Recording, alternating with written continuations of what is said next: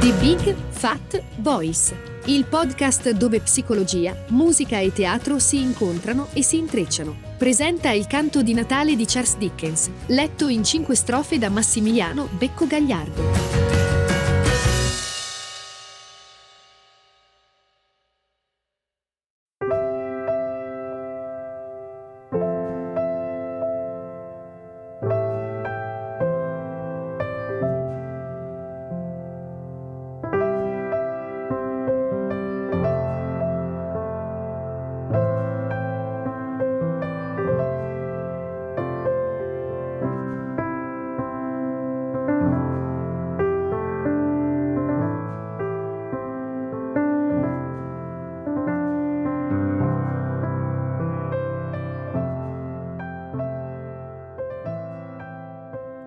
Canto di Natale di Charles Dickens. Prima strofa. Lo spettro di Marley. Marley, tanto per cominciare, era morto. Su questo nessun dubbio. Il registro mortuario portava le firme del prete, del chierico, del titolare delle pompe funebri e della persona che aveva guidato il carro. Anche Scrooge vi aveva apposto la sua e il nome di Scrooge su qualunque fogliaccio fosse scritto valeva oro. Il vecchio Marley era proprio morto, quanto è morto, come diciamo in Inghilterra, un chiodo da porta. Badate, con questo non voglio far credere di sapere con precisione cosa ci sia di morto in un chiodo da porta. Per conto mio sarei più incline a pensare che il pezzo più morto di tutta la ferramenta sia un chiodo da bara. Ma dato che la saggezza dei nostri nonni sfolgora nelle similitudini, non sarò io a toccarle con mano sacrilega, altrimenti dove andrebbe a finire la nazione? Lasciatemi dunque ripetere solennemente che Marley era morto quanto è morto un chiodo da porta. Era al corrente Scrooge di questa morte? Ma naturalmente. Come avrebbe potuto non esserlo? Lui e il morto erano stati soci per non so quanti anni e Scrooge era il suo unico esecutore testamentario, l'unico amministratore, l'unico procuratore, l'unico erede universale, l'unico amico, l'unico accompagnatore del carro. Anzi, il nostro Scrooge, il quale, a dire il vero, non aveva sofferto terribilmente per il triste evento, si era mostrato un abile uomo d'affari il giorno stesso dei funerali che aveva santificato con un contratto coi fiocchi. Ma il ricordo dei funerali mi riporta al punto di partenza. Non c'era nessun dubbio che Marley fosse morto. Questo mettiamolo bene in chiaro o dalla storia che sto per raccontarvi non potrà scaturire nessuna meraviglia, se non fossimo perfettamente convinti che il padre di Amleto è già morto prima che si alzi il sipario. La sua passeggiata notturna lungo i bastioni battuti dal vento dell'est non ci farebbe più effetto della bisbetica passeggiata di un signore in età che si aggirasse di notte in un luogo ventoso, diciamo il cimitero di St. Paul, per il solo gusto di sbalordire suo figlio. Scrooge non aveva cancellato dall'insegna il nome del vecchio socio. Parecchi anni dopo, sulla porta del magazzino, si leggeva ancora Scrooge and Marley e con quel nome era ancora nota la ditta. A volte succedeva che qualche nuovo arrivato chiamasse Scrooge ora con il suo nome, ora con quello di Marley, ma lui rispondeva a entrambi. Per lui era la stessa cosa. Oh, ma che stretta avevano le dita di quel benedetto Scrooge, come afferravano, spremevano, torcevano, scuoiavano e artigliavano le mani del vecchio avaro, aspro e ruvido come una pietra focaia. Nessun acciaio al mondo era mai riuscito a farne sprizzare una scintilla di generosità, e così era rimasto chiuso, sigillato e solitario come un'ostrica. Il freddo che aveva dentro gli gelava il viso decrepito, gli pungeva il naso aguzzo, gli raggrinziva le guance, gli impettiva il portamento, gli rendeva gli occhi rossi e le labbra bluastre e si mostrava all'esterno con una voce stridula che sembrava quella di una raspa. Sulla testa, nei sopraccigli, sul mento asciutto, gli biancheggiava la brina e quel gelo se lo portava sempre dietro, ghiacciava l'ufficio sotto la canicola e non lo scaldava di un grado a Natale. Caldo e freddo su Scrooge non avevano effetto. L'estate non gli dava sudori, l'inverno più rigido non lo assiderava. Non c'era un vento che fosse più aspro di lui, non c'era neve che cadesse più fitta, non c'era pioggia che scendesse più inesorabile. Il cattivo tempo non sapeva da che parte prenderlo. Tempeste, nevi, grandini nevischi potevano vantarsi di superarlo in una sola cosa. Spesso erano generosi. Scrooge, invece, mai. Nessuno lo fermava mai in strada per dirgli con faccia allegra Come va, caro Scrooge? A quando una vostra visita? Né i mendicanti gli chiedevano la minima carità o i bambini gli domandavano che ora fosse. Nessun uomo e nessuna donna si erano mai rivolti a lui per informarsi su questa o su quella via e persino i cani dei ciechi dimostravano di conoscerlo. Se lo scorgevano da lontano, subito trascinavano il loro padrone nel primo cortile o nel primo portone, scodinzolando un po' come per dire povero padrone mio, meglio non avere occhi che avere occhiacci del genere. Ma a Scrooge cosa importava?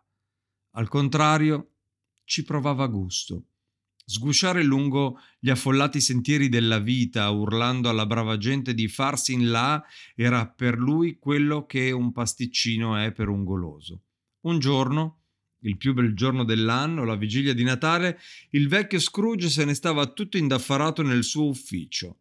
Il tempo era freddo, uggioso, nebbiosissimo e si sentiva la gente all'esterno fare su e giù col fiatone, sfregandosi le mani con vigore e battendo i piedi in terra per scaldarli. Gli orologi del vicinato avevano battuto da poco le tre, ma era già quasi notte, sempre che un giorno ci fosse stato.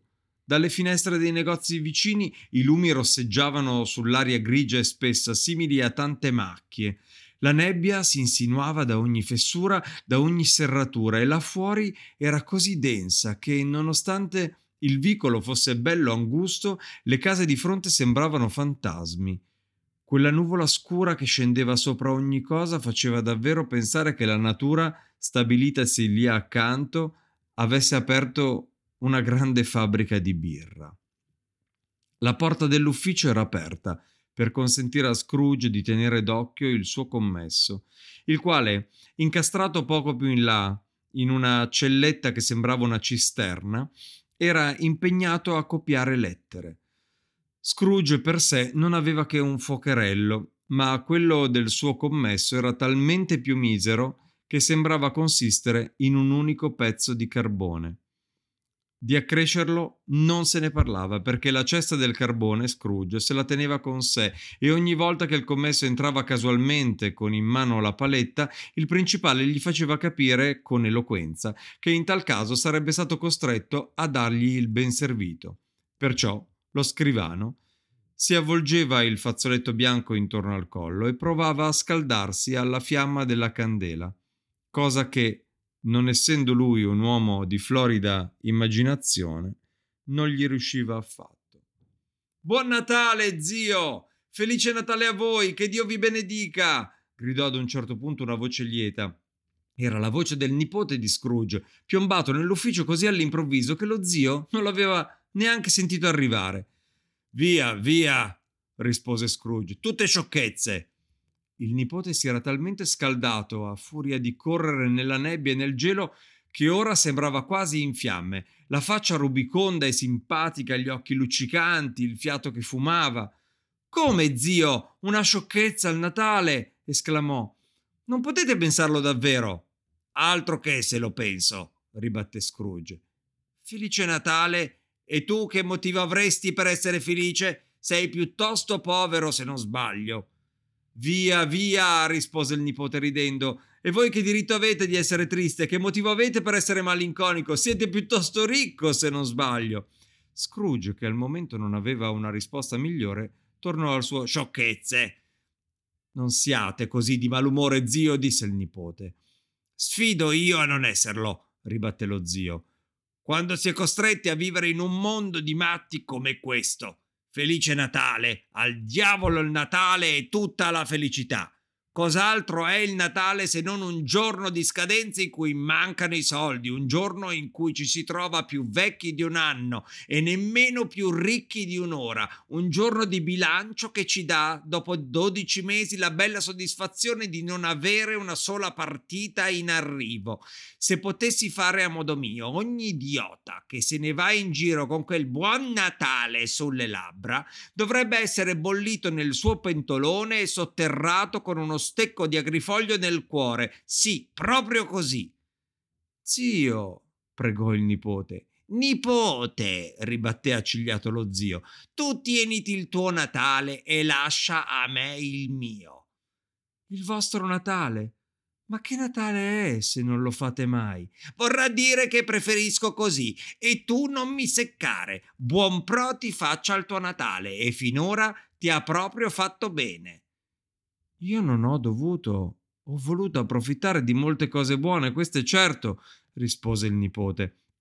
E il Natale è fra quelle, ma il fatto è che ho sempre considerato questo giorno, anche lasciando da parte il rispetto che si deve al suo santo nome, come si possa lasciarlo da parte, non so, ma come un bel giorno, un giorno in cui ci si vuole bene, si fa la carità, si perdona e ci si diverte il solo giorno del calendario in cui uomini e donne per comune accordo sembrano aprire il cuore e pensare alla povera gente come a dei compagni di viaggio verso la tomba e non come a un'altra razza di creature avviata per sentieri diversi. Per questo motivo, zio, anche se non mi ha messo in tasca il becco di un quattrino, io credo che il Natale mi abbia fatto del bene e che continuerà a farmene. Quindi, viva il Natale!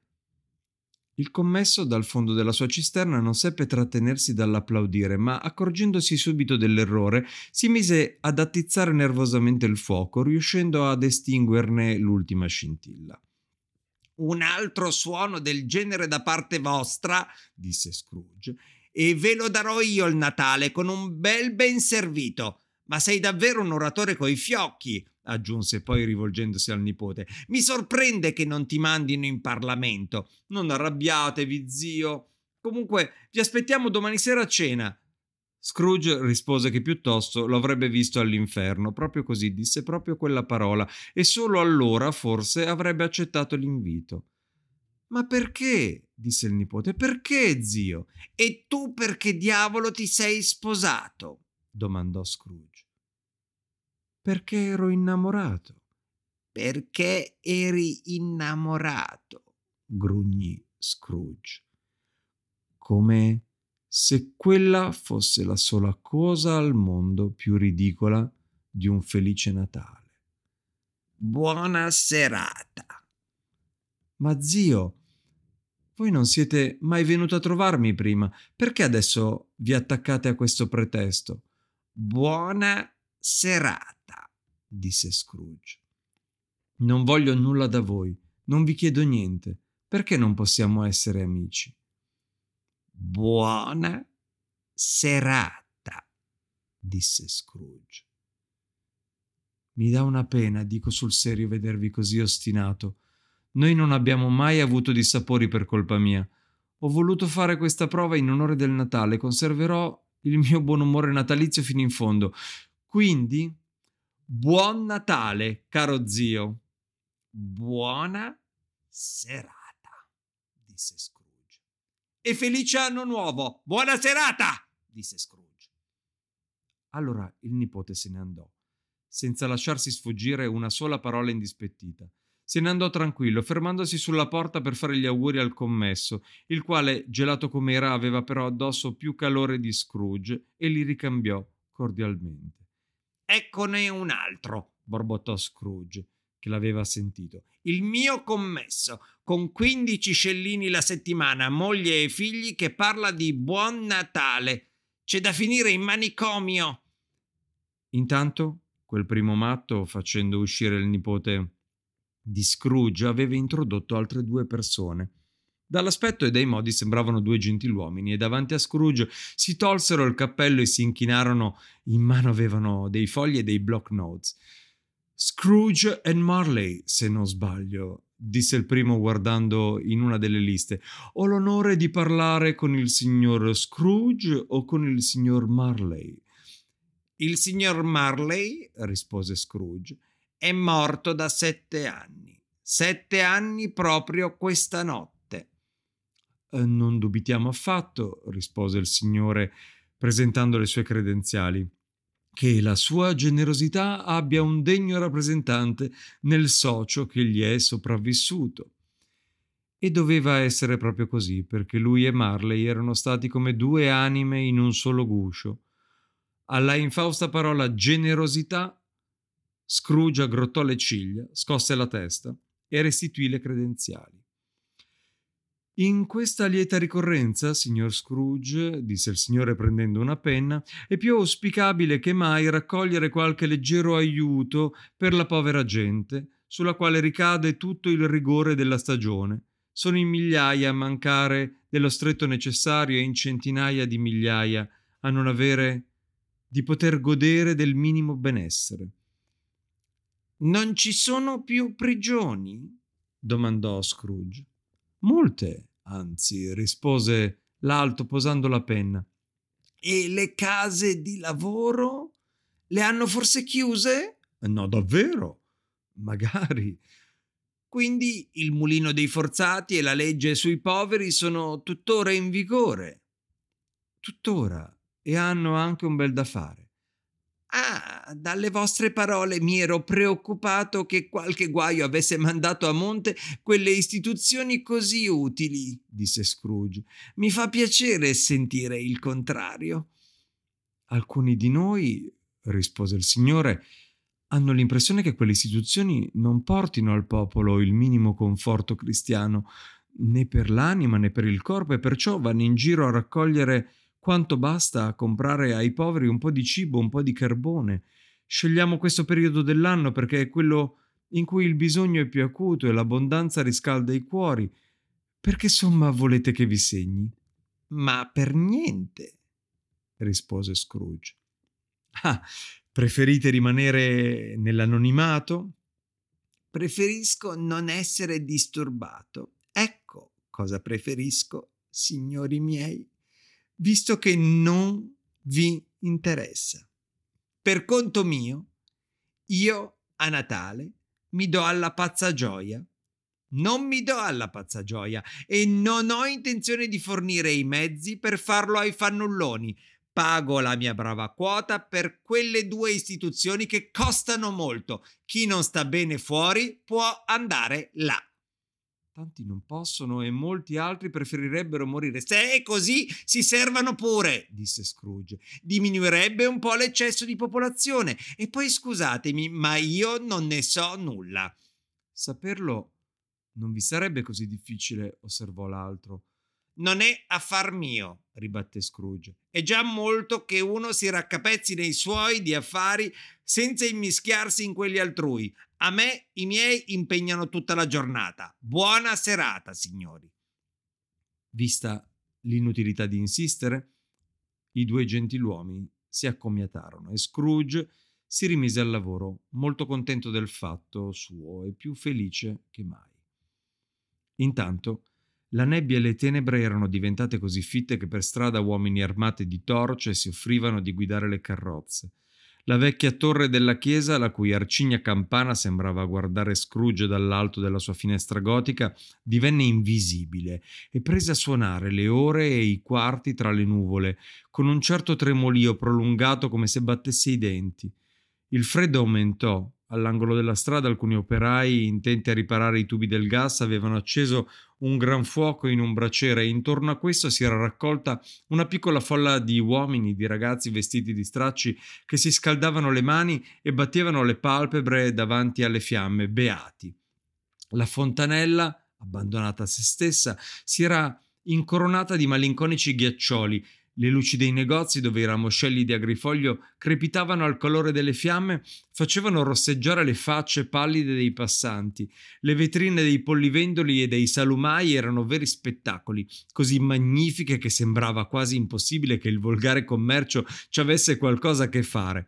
Il signor sindaco, nella solennità fortificata del suo palazzo, impartiva ordine ai suoi 50 cuochi e servitori perché il Natale venisse festeggiato come si diceva alla casa di un sindaco e persino l'ultimo dei sarti da lui multato di 5 scellini per essere andato in giro ubriaco e assetato di sangue il lunedì precedente si dava da fare nella sua piccola soffitta per preparare il pranzetto del giorno dopo, mentre la moglie smagrita usciva con la bimba in braccio per comprare il pezzo di carne che ci voleva. E intanto aumentavano la nebbia e il freddo, un freddo che pungeva, che tagliava, che mordeva. Se il buon Sandustano, lasciando le sue solite armi, avesse accarezzato il naso del maligno, con un tempo di quel genere, di sicuro lo avrebbe fatto strillare come un'aquila. Il proprietario di un naso ben più misero, rosicchiato dal freddo, famelico come un osso di cani, si fermò invece davanti allo studio di Scrooge per allietarlo con una canzoncina natalizia. Ma già alle prime parole Dio vi tenga, o oh buon signore, sano il corpo e allegro il cuore. Il vecchio Scrooge afferrò il suo righello con tanta furia che il cantore fuggì atterrito, lasciando la porta alla nebbia e al gelo, molto più adatti a quel luogo di quanto non lo fosse il canto. Finalmente arrivò l'ora di chiudere l'ufficio. A malincuore Scrooge smontò dal suo sgabello, dando così un tacito segno al commesso che soffiò lesto sulla candela e si mise il cappello. Immagino, disse Scrooge, che domani vorrete tutto il giorno. È così? Se non vi spiace, signore. Mi spiace e come? E non lo trovo affatto giusto. Scommetto che se vi trattenessi per questo una mezza corona, voi vi riterreste maltrattato, non è vero?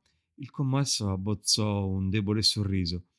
Eppure, proseguì Scrooge, non vi sembra che io venga maltrattato quando sborso il salario di una giornata per niente? Il commesso gli fece notare che si trattava di una sola volta l'anno. Bella scusa per ficcare le mani nelle tasche di un galantuomo ogni 25 di dicembre, esclamò Scrooge, abbottonandosi il cappotto fin sotto il mento. Vada per tutto il giorno se così deve essere, ma almeno vedete di trovarvi qui prima del solito dopodomani. Il commesso promise e Scrooge se ne uscì grugnendo. In un istante l'ufficio fu chiuso e il commesso, con i lembi del fazzoletto che gli pendevano fin sotto la giacca, perché un cappotto non ce l'aveva, se ne andò scivolando sul ghiaccio dietro una brigata di monelli in onore della vigilia di Natale, poi dritto a casa a Camden Town per giocare a Mosca Cieca. Scrooge consumò la sua malinconica cena nella solita malinconica osteria, diede una scorsa a tutti i giornali e poi si sprofondò nel suo bilancio, dopodiché, ammazzata in quel modo la serata, si avviò verso casa per mettersi a letto. Abitava in un appartamento, o meglio in una sfilza di stanze, un tempo proprietà del socio defunto, all'interno di un vecchio e desolato edificio che si nascondeva in fondo a un vicolo. Davvero non si sapeva che ci facesse un edificio simile in quel posto. Faceva pensare che da bambino suo malgrado si fosse rannicchiato in quel punto giocando a nascondino con le altre case e poi non fosse più riuscito a venirne fuori. Oramai si era fatto vecchio e arcigno, e a parte Scrooge non ci abitava nessuno. Tutti gli altri locali erano in affitto a studi commerciali. Quella sera il vicolo era così buio che lo stesso Scrooge, pur conoscendo pietra per pietra, si trovò a brancolare, la nebbia incombeva così spessa davanti alla porta scura che la casa eh, da far credere che lo spirito dell'inverno fosse seduto proprio lì su quella soglia, assorta in una lugubre meditazione.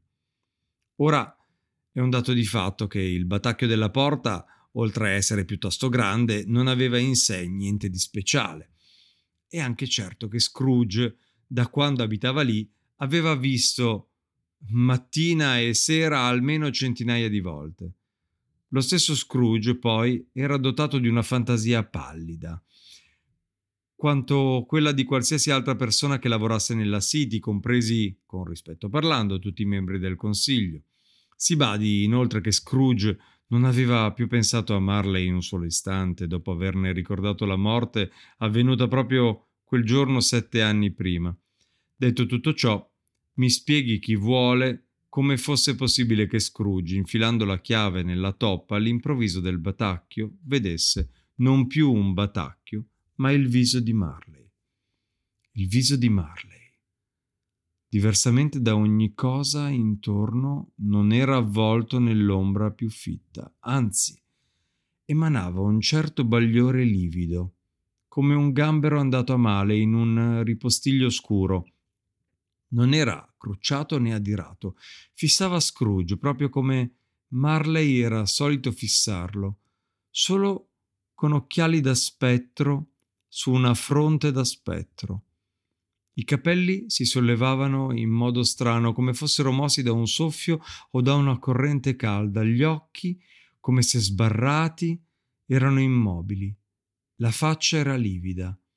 Una cosa da inorridire, anche se l'orrore sembrava non appartenere a quel volto, ma essergli imposto in qualche modo suo malgrado.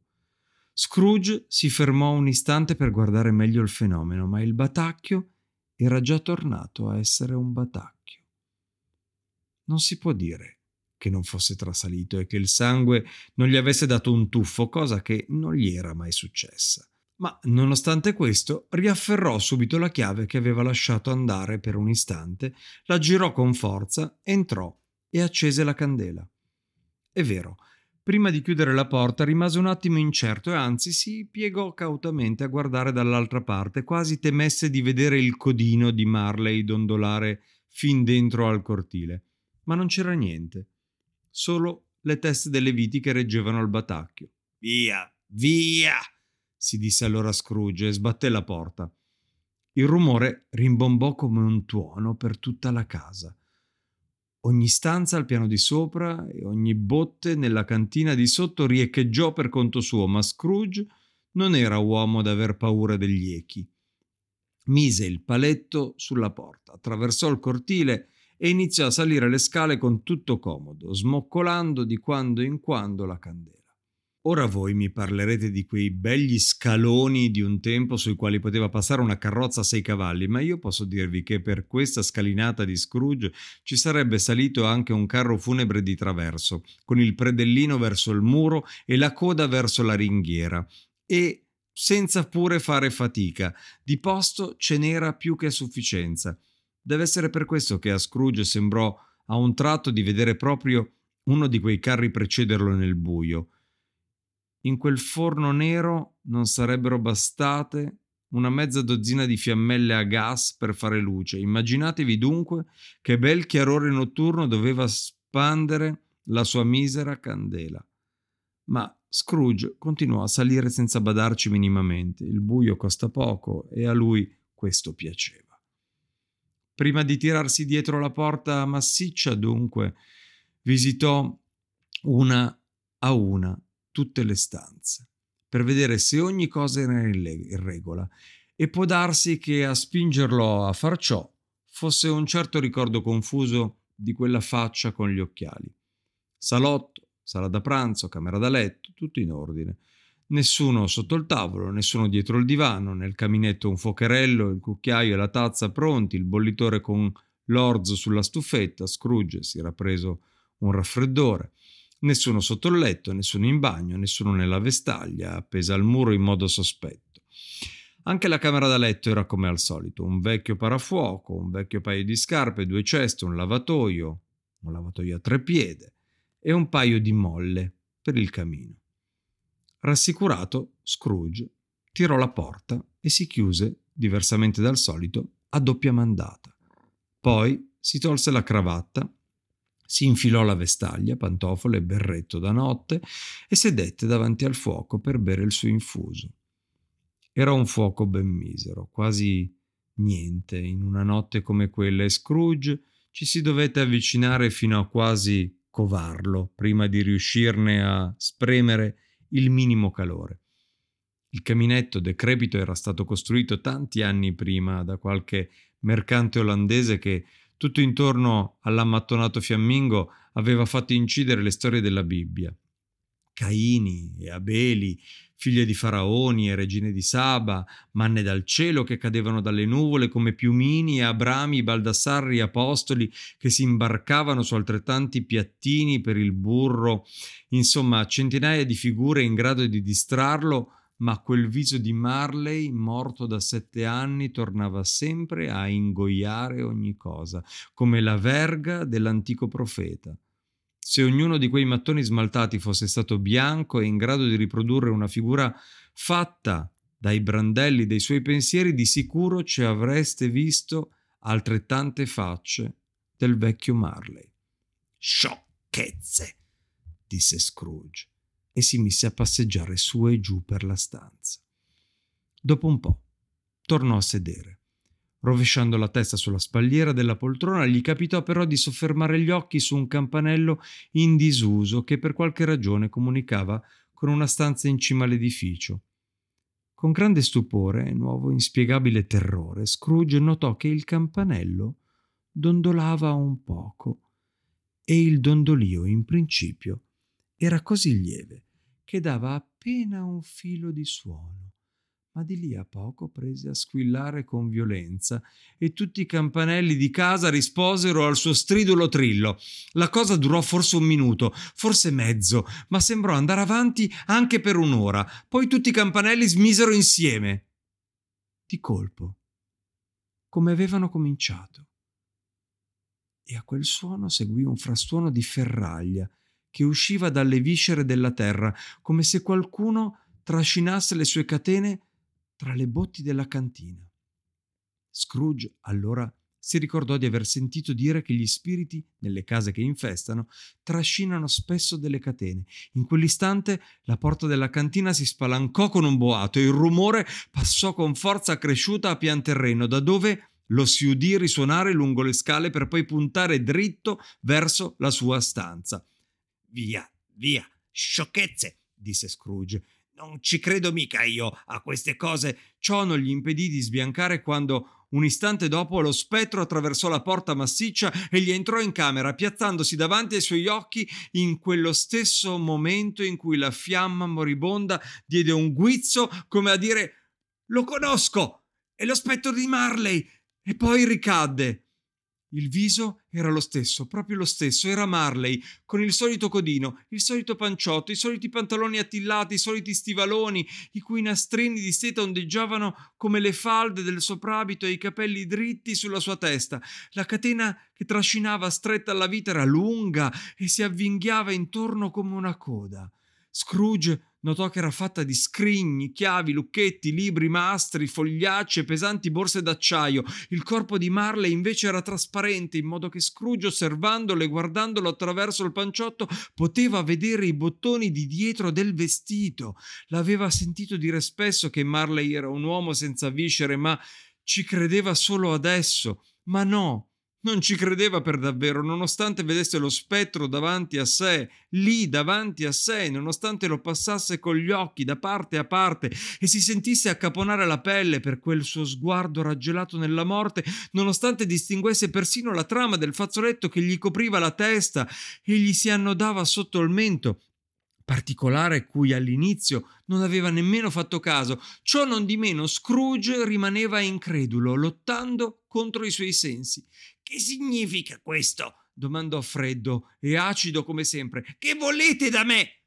Voglio molto. Era proprio la voce di Marley, precisa. Chi siete?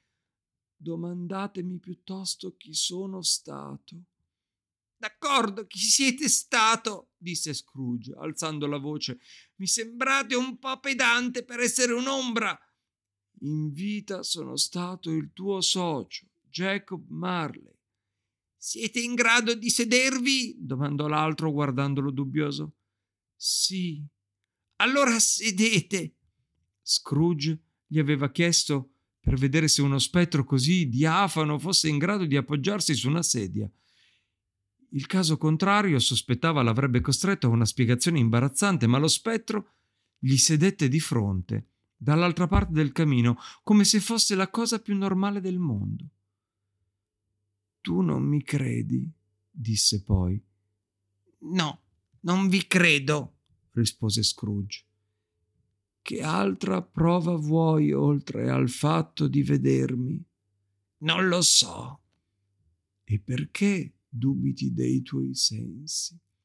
Perché basta niente a turbarli. Un lieve disturbo allo stomaco trasforma il bianco in nero.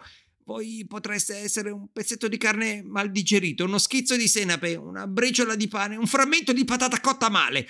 Chiunque siate in voi c'è più del formaggio che non della fossa. Scrooge non si dilettava molto in questi giochi di parole, né era in quel momento nella disposizione d'animo ideale per certi scherzi. Se si sforzava di essere faceto era solo per distrarsi e domare il terrore, perché la voce dello spettro lo faceva davvero rabbrividire fino al midollo. Stare lì seduto a fissare quelle pupille vitree senza mai aprire la bocca sarebbe stato lo stesso che svenire. E questo Scrooge lo sapeva molto bene. In più lo spettro sembrava avvolto da una terribile atmosfera infernale. Scrooge non poteva realmente avvertirla, ma non c'era dubbio che nonostante Marley fosse perfettamente immobile, i suoi capelli dritti, le falde del soprabito e i nastrini degli stivali tremassero senza sosta, come mossi dal respiro caldo di un forno. Vedete questo stuzzicadenti? disse Scrooge, tornando subito alla carica per il motivo di prima e cercando forse anche per un istante di sottrarsi allo sguardo immobile del fantasma. Lo vedo, rispose lo spettro. Ma non lo state nemmeno guardando, disse Scrooge. Lo vedo lo stesso, disse ancora lo spettro. Bene, ribatté Scrooge. Non devo far altro che inghiottirlo e per il resto dei miei giorni avrò alle calcagne un branco di folletti di mia personale creazione. Tutte sciocchezze, vi dico tutte sciocchezze. A queste parole lo spettro mandò uno strido orrendo e scosse la catena con un clangore così tetro e rovinoso che Scrooge dovette stringere forte la poltrona per non svenire. Ma quanto aumentò il suo terrore quando lo spettro si tolse la benda che gli fasciava la testa come se avesse troppo caldo e il mento gli ricadde sul petto. Scrooge allora cadde in ginocchio e si strinse la faccia tra le mani. Risparmiatemi! esclamò. Tremenda apparizione! Perché volete spaventarmi? Uomo dall'anima gretta, rispose lo spettro. Ora mi credi o non mi credi? Vi credo, balbettò Scrooge. Devo credervi. Ma come mai gli spiriti si aggirano per il mondo e perché vengono da me? Ogni uomo, rispose lo spettro, deve girare tra i suoi simili con l'anima che ha di dentro, girare più che può e se non lo fa durante la vita è condannato a farlo dopo la morte, condannato a errare per il mondo, ma è infelice vedere senza goderne quel bene che avrebbe potuto condividere con gli altri, che avrebbe fatto la sua felicità. Qui lo spettro mandò un altro strido, squassò la catena e si storse le mani diafane. Siete incatenato, osservò Scrooge tremando. Perché? Trascino la catena che mi sono fabbricato in vita, rispose lo spettro. Sono stato io stesso a farla, anello per anello, pezzo per pezzo, e io stesso l'ho indossata, io stesso l'ho portata di mia volontà perché ti sembra una cosa nuova? Scrooge si mise a tremare ancora più forte. O forse, proseguì lo spettro, vorresti conoscere il peso e la lunghezza di quella che porti tu stesso? Sette anni fa era lunga e pesante proprio come questa, e ci hai lavorato ancora. Chissà quanto varrà adesso. Scrooge guardò per terra intorno a sé, aspettandosi di vederla a 50 o 60 metri di catena che lo circondavano, ma non c'era nulla. Jacob, supplicò. Caro vecchio Jacob Marley, ditemi qualcos'altro, offritemi qualche consolazione, vi prego. Da me non avrai nessuna consolazione, rispose lo spettro. Altre regioni le mandano Ebenezer, altri ministri le portano, altri uomini le ricevono. E nemmeno posso dirti tutto quello che vorrei, solo poche parole e poi basta. A me non è concesso un momento di riposo, di indugio, il mio spirito ascolta bene, non varcava mai la soglia del nostro ufficio. Da vivo non lasciai mai i confini angusti del nostro rifugio. Per ora mi aspettano viaggi lunghi e faticosi. Scrooge era solito ficcarsi le mani nelle tasche dei pantaloni ogni volta che meditava e così fece adesso, rimuginando sulle parole dello spettro, ma non alzò gli occhi e rimase in ginocchio. Devo dire che siete andato un po' lento, caro Jacob, osservò Scrooge, da uomo d'affari, ma con rispetto e umiltà. Lento? ripeté lo spettro. Siete morto da sette anni e avete sempre viaggiato? Sempre, senza riposo né pace, con la tortura costante del rimorso. E andate veloce sulle ali del vento. Dovete averne visti di paesi in sette anni, mormorò Scrooge. Udendo queste parole, lo spettro mandò un altro strido e fece risuonare così terribilmente la catena nel silenzio della notte che le guardie avrebbero avuto ragione a multarlo come molestatore notturno. Ah! gridò Marley. Devi essere ben schiavo e legato incatenato ai tuoi ceppi per non sapere quanti secoli dovranno passare prima che il lavoro incessante di tutte le creature immortali possa sviluppare appieno il bene che questa terra può produrre. Per non sapere che ogni singolo spirito cristiano che si adoperi con buona volontà nella sua sfera non importa quanto piccola essa sia, scoprirà sempre che la sua vita è troppo breve per approfittare degli innumerevoli mezzi con cui potrebbe rendersi utile, per non sapere che nessun rimpianto è abbastanza grande per assolverci dalle tante occasioni perse nel corso degli anni. Eppure questo che ho fatto anche io, è così che ero io stesso. Ma voi, Jacob, siete sempre stato un eccellente uomo d'affari, mormorò Scrooge, che incominciava ad applicare tutto questo alla propria persona. Affari? esclamò lo spettro, tornando a torcersi le mani. I miei simili erano i miei affari.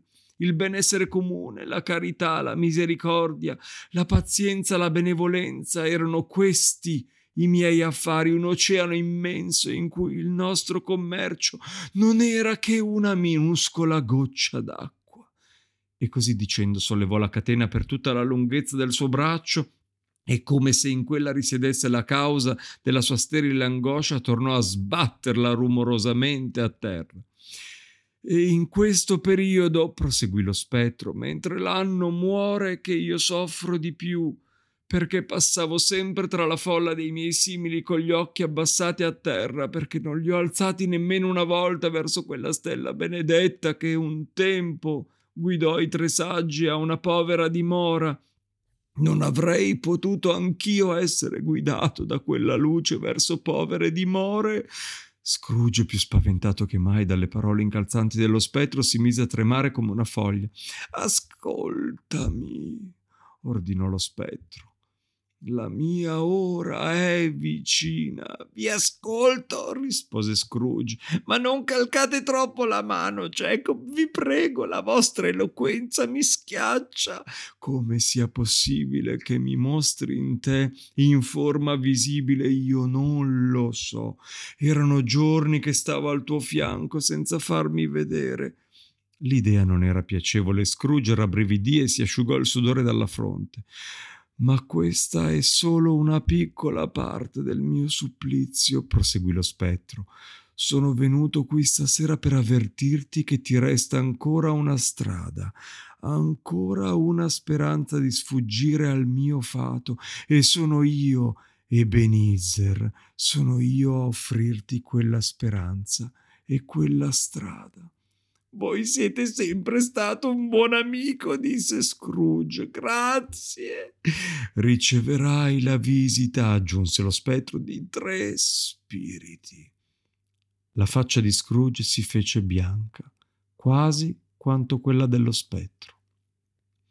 Ed è questa la strada che mi offrite, Jacob? È questa la speranza? chiese con un filo di voce. È questa. Io. io ne avrei fatto veramente a meno, disse Scrooge. Senza la loro visita, ammonì lo spettro, non eviterai il sentiero che io batto. Aspettati il primo per domani, quando la campana avrà battuto la prima ora. Non potrei, suggerì Scrooge, non potrei prenderli tutti e tre in una volta e farla finita. Aspettati il secondo la notte successiva. Alla stessa ora, il terzo la terza notte, all'ultimo rintocco della dodicesima ora. Quanto a me non mi vedrai più, ma ricordati per amor tuo, ricordati di quanto è successo tra di noi. Ciò detto, lo spettro raccolse il fazzoletto dal tavolo, se lo riavvolse come prima intorno alla testa. Scrooge se ne accorse dallo scricchiolio che fecero i denti quando mento e mascella stretti dalla benda si urtarono. Allora alzò gli occhi pieni di dubbio e si trovò davanti il suo visitatore soprannaturale con la catena avvolta intorno al braccio. L'apparizione si allontanò, camminando all'indietro, e a ogni passo la finestra si apriva un poco, così come quando lo spettro vi giunse era spalancata. Marley fece un cenno e Scrooge si accostò. Quando furono distanti due passi, Marley alzò la mano per farlo fermare. Scrooge si fermò.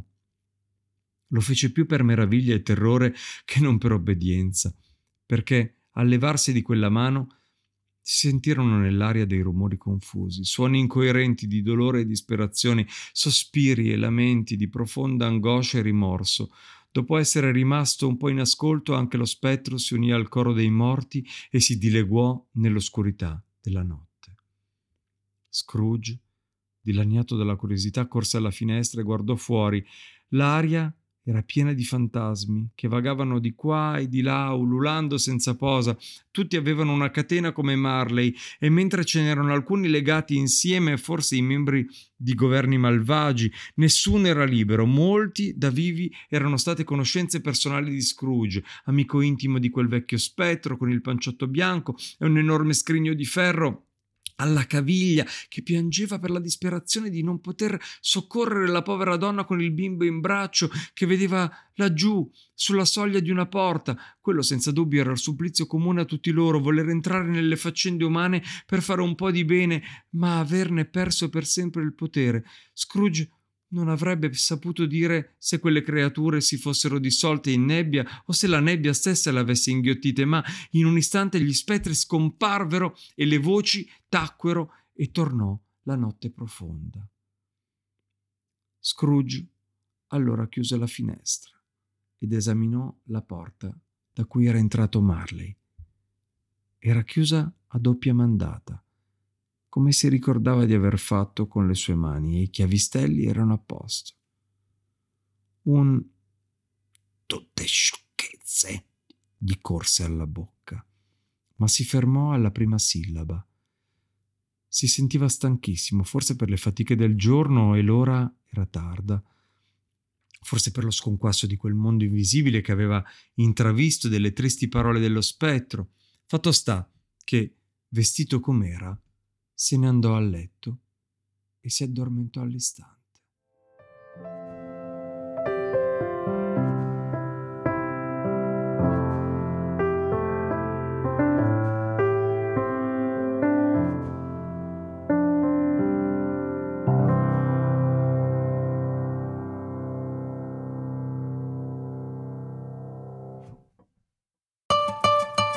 Hai ascoltato The Big Fat Voice il podcast dove psicologia, musica e teatro si incontrano e si intrecciano, ideato e condotto da Massimiliano Becco Gagliardo. Per maggiori informazioni e per contattare e fissare un appuntamento con Massimiliano, puoi mandare un'email all'indirizzo thebigfatvoice@gmail.com e puoi visitare il sito www.thebigfatvoice.com. Puoi seguire la pagina Facebook The Big Fat Voice e richiedere l'accesso al gruppo Facebook The Big Fat Voice Podcast Community. Iscriviti al podcast. Grazie per l'ascolto e arrivederci alla prossima puntata.